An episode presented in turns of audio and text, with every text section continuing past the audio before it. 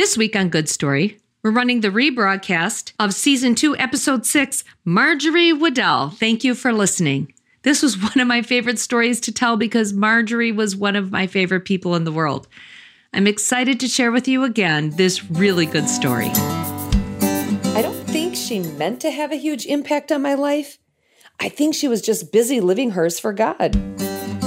A good story takes us on a journey. It reminds us of where we've been and shows us where we could go. A good story makes us feel and inspires us to act. Welcome to the Good Story Podcast, where everyday stories that make you laugh, cry, or feel slightly uncomfortable will leave you inspired as Kirsten King tells true stories and teaches truth.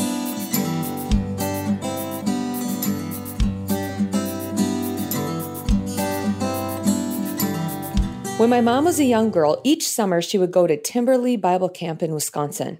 The way she described it, you'd think she showed up at heaven. She loved it. She would often talk to us about how amazing it was. She told us about contests they did and how much fun she had swimming and boating and how meaningful the campfires were at the end of the week. She mentioned that camp was a great place for her to grow in her faith and about the friendships she formed with other campers and counselors too. She said she spent a summer working there as a counselor and told us she was inspired to do so in part because she just loved a counselor she had one year named Marjorie Waddell. Eventually, we knew her as well. We called her Auntie Marge. When we moved into the house that my parents live in today, still, my mom rekindled her relationship with her camp counselor, Marge.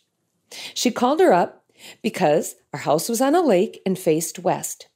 And apparently, Marge loved water and really appreciated a good sunset. I was only 4.5 when we moved in, and I don't know how much longer after that my mom contacted my Auntie Marge, but I do remember her coming to our house often, and she'd stay for a weekend, or in the summer she could stay even longer. I loved it when she came. I loved it. She was so much fun. She'd come into our house with a huge smile on her face. She'd say totally normal sentences like, "I haven't seen you in so long," and "I'm so excited to be here." But to me, the sentences sounded spectacular. When she said she hadn't seen me in so long, I thought, she must have missed me as much as I've missed her. And when she said, "I'm so excited to be here," I thought, I think being with me must be her favorite place to be. She'd sit down in our living room and begin telling us about where she'd been lately. She'd been to Russia, maybe, or China, or Eastern Europe, and other faraway places. She'd bring us trinkets from her travels, and we'd sit and listen to her stories about what she'd seen and done. I'd follow her up to her room, and I'd watch her unpack. I'd sit on her bed, and I'd ask her more questions. She never told me to leave, and never told me to stop talking. Marge loved kids, and I felt like she loved me. Marge was an incredibly smart woman. She was the first woman who served on a national committee in her church denomination. She was well respected. She served on multiple boards throughout her lifetime. In fact, just out of curiosity, I Googled her name, and an old photo from 1958 came up. She was pictured on the far left with a group of others who made up the Free Church Youth Fellowship Board. The board members were students, and she was their advisor. As I read the caption underneath, I discovered my mom served on this board as the secretary. I had no idea about that either. The purpose of these meetings was to try to find ways to connect with students more effectively. I imagined Marge would have been great at that. Marge was a working woman. She was an elementary school principal in Skokie, Illinois. I'm not sure how long she worked there or what she did prior to that job. I imagine she taught for a while as well, but I don't know anything about that. I just know and knew at that time that Kenton School was probably the luckiest school ever because they had a principal that loved kids and looked for ways to let them know that they were seen and that she was there for them. When Auntie Marge would come and visit our house, she always tried to work in a trip to our little downtown. Our town had a shoe store right on Main Street. I sound like I'm from the Little House on the Prairie when I'm saying this, but it's true, it did. It had a shoe store on Main Street. It had a grocery store, had a Ben Franklin, a drugstore on the corner. It had a bar that had darkened windows where once a man had his ear bitten off, long before the whole Mike Tyson scandal. I knew about this because my dad had to sew it back on after hours at his clinic, which was also on Main Street. The town had a bank and a furniture store and the best diner you could ever imagine, named Max, that served Denver omelets and shakes and burgers and fries and had an Atari Pong game standing in the corner. Many a quarter was dropped into that machine, and I still consider it money and time well spent. The city offices were there, the fire station, and the lawnmower repair shop. We'd go there and get our lawnmower fixed by a man named Ed. Ed was blind. Ed would come to our schools with his seeing eye dog and talk to us about service animals. Whenever we'd pick up our lawnmower, he and my dad would share the same banter. "Hey, Doc," Ed'd say. "Hey, Ed, how you doing?" Ed would reply, "Couldn't be better as I see it." Then my dad would say, "Ed, I brought one of my daughters with me today so you could tell her she's pretty." "Oh, Doc, I can see she's real beautiful." And they'd both laugh, and I'd roll my eyes, and I'd play with Ed's dog. So back to the shoe store on Main Street, Miller's Shoes. Miller's Shoes was owned and operated by, you guessed it, the Millers. It was a family business. It was really two stores in one. You could walk in off the street into the shoe store. Then right in the middle of the store, you could turn left, walk up a small ramp, and you'd end up in the clothes store. Or you could walk in from the street right into the clothes store, and once inside, turn right in the middle of the store and venture down the short ramp and find yourself in the midst of shoes. I can still imagine the smell of that store. It was like leather mixed with cardboard boxes. I would totally buy a candle like that. Women's and children's shoes were on one side of the shoe store, and there was an aisle, and then men's was on the other.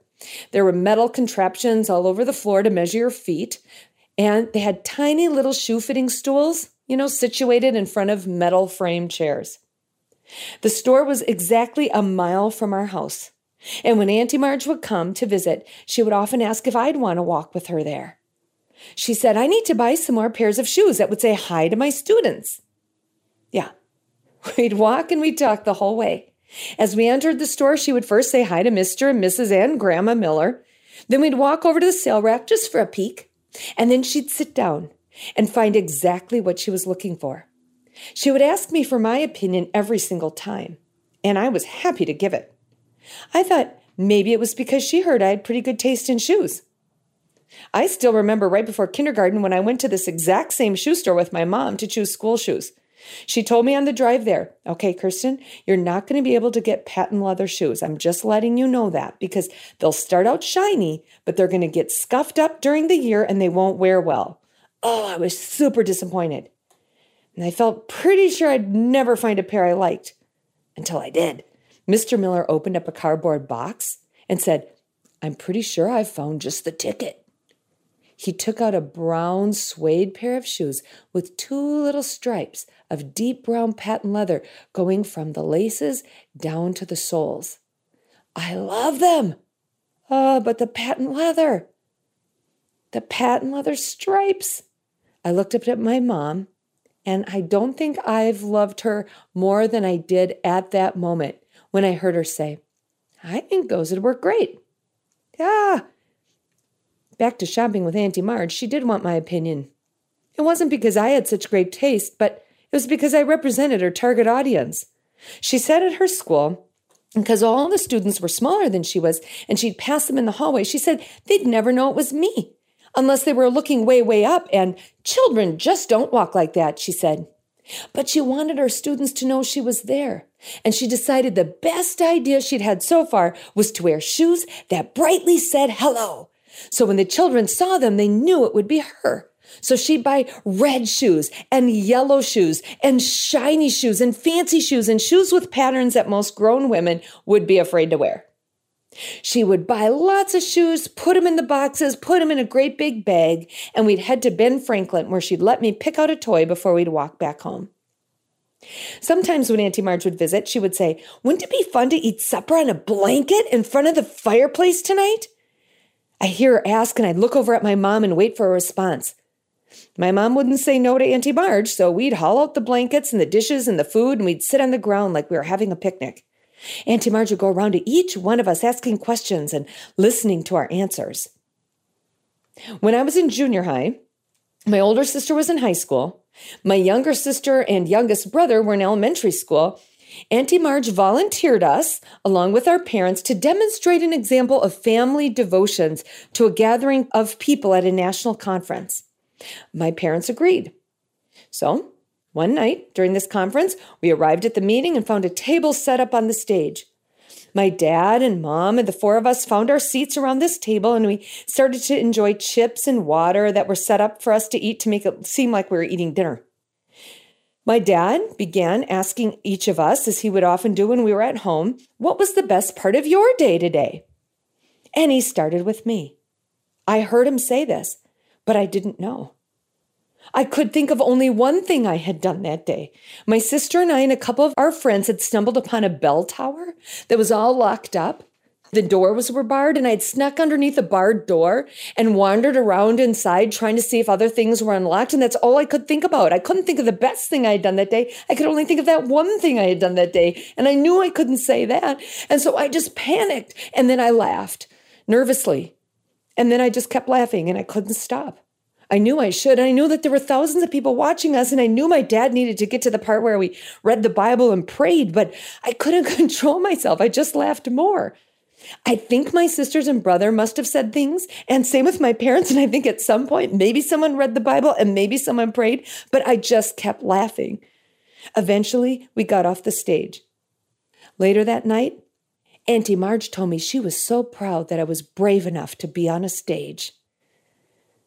Every time Auntie Marge would leave our house, I would ask, "When are you coming back?" I kind of felt like she was our own little Mary Poppins. Sometimes she'd say, "Well, October, Lord willing," or "In a few months, Lord willing," or "Next spring, Lord willing," or "After I get back from Europe, Lord willing." I remember getting so irritated with the whole Lord willing thing. Ugh, just plan your life. You don't have to say that every single time.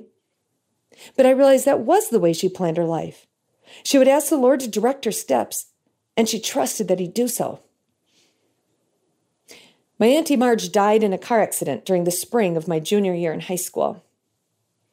She didn't have great eyesight, and it was rainy, and there was construction, and she missed something somewhere, and she met Jesus that night. And I cried. I cried because I knew I'd miss her visits. I'd miss her talks. I'd miss her fun. I'd miss shoe shopping and walks. I'd cry because I never told her of the great impact she had on my life. In fact, when Kenny asked me in college about what I wanted to do after school before we were even dating, I told him I wasn't sure exactly, but I thought about working at an orphanage or a missionary school or something somewhere overseas. I said I wanted to listen to kids tell their stories and think of games to play and fun ways to eat supper. I told him about my Auntie Marge and about her love for shoes that said hello. I told him if I could live a life like hers, I knew I would be super satisfied. Auntie Marge never married. She never had her own kids, but she had a very full life, and she touched many, so many lives. And you know what? I never was able to tell her that she had touched mine. Do you know why also? I don't think I noticed it happening. I think I just noticed a woman willing to walk beside me, willing to listen, willing to care in sometimes the most subtle of ways.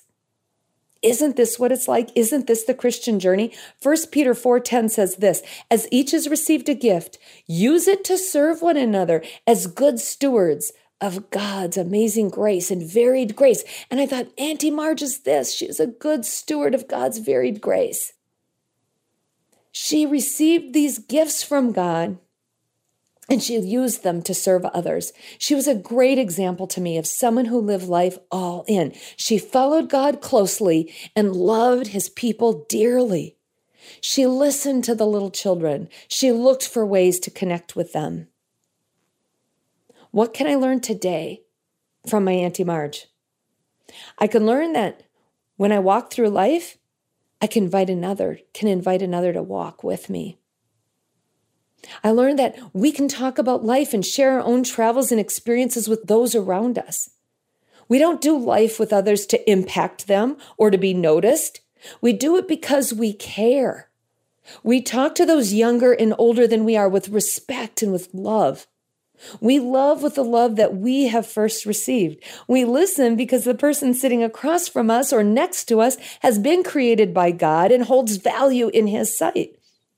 We respect God's creation. We enjoy the lake. We enjoy the sunset. We speak of his goodness and majesty as the colors explode on the canvas of the sky. We eat dinner by a fireplace because we know we'll extend our time together with those we love as we turn dinner into conversation, and conversation and connecting, into connecting and connecting into impact.